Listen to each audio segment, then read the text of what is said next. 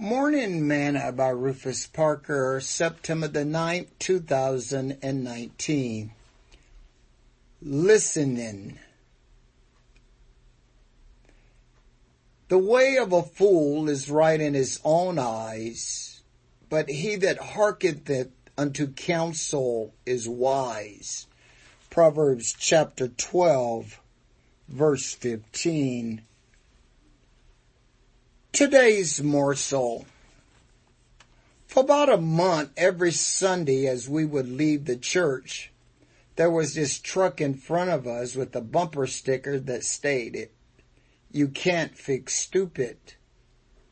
One of the things that I find when people are going through things in their life is many of them have a hard time listening to and accepting counsel. The thing that keeps a wise man from becoming a fool is accepting godly counsel.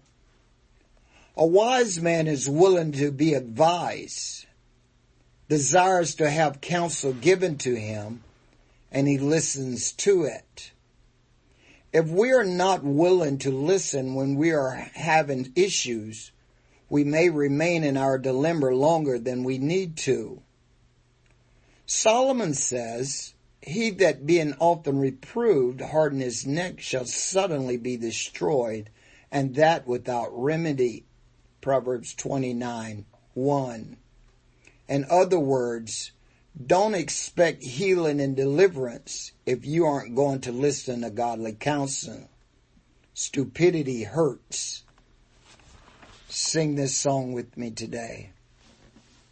And he walks with me and he talks with me and he tells me I am his own and the joy we share as we tarry there none other has ever known.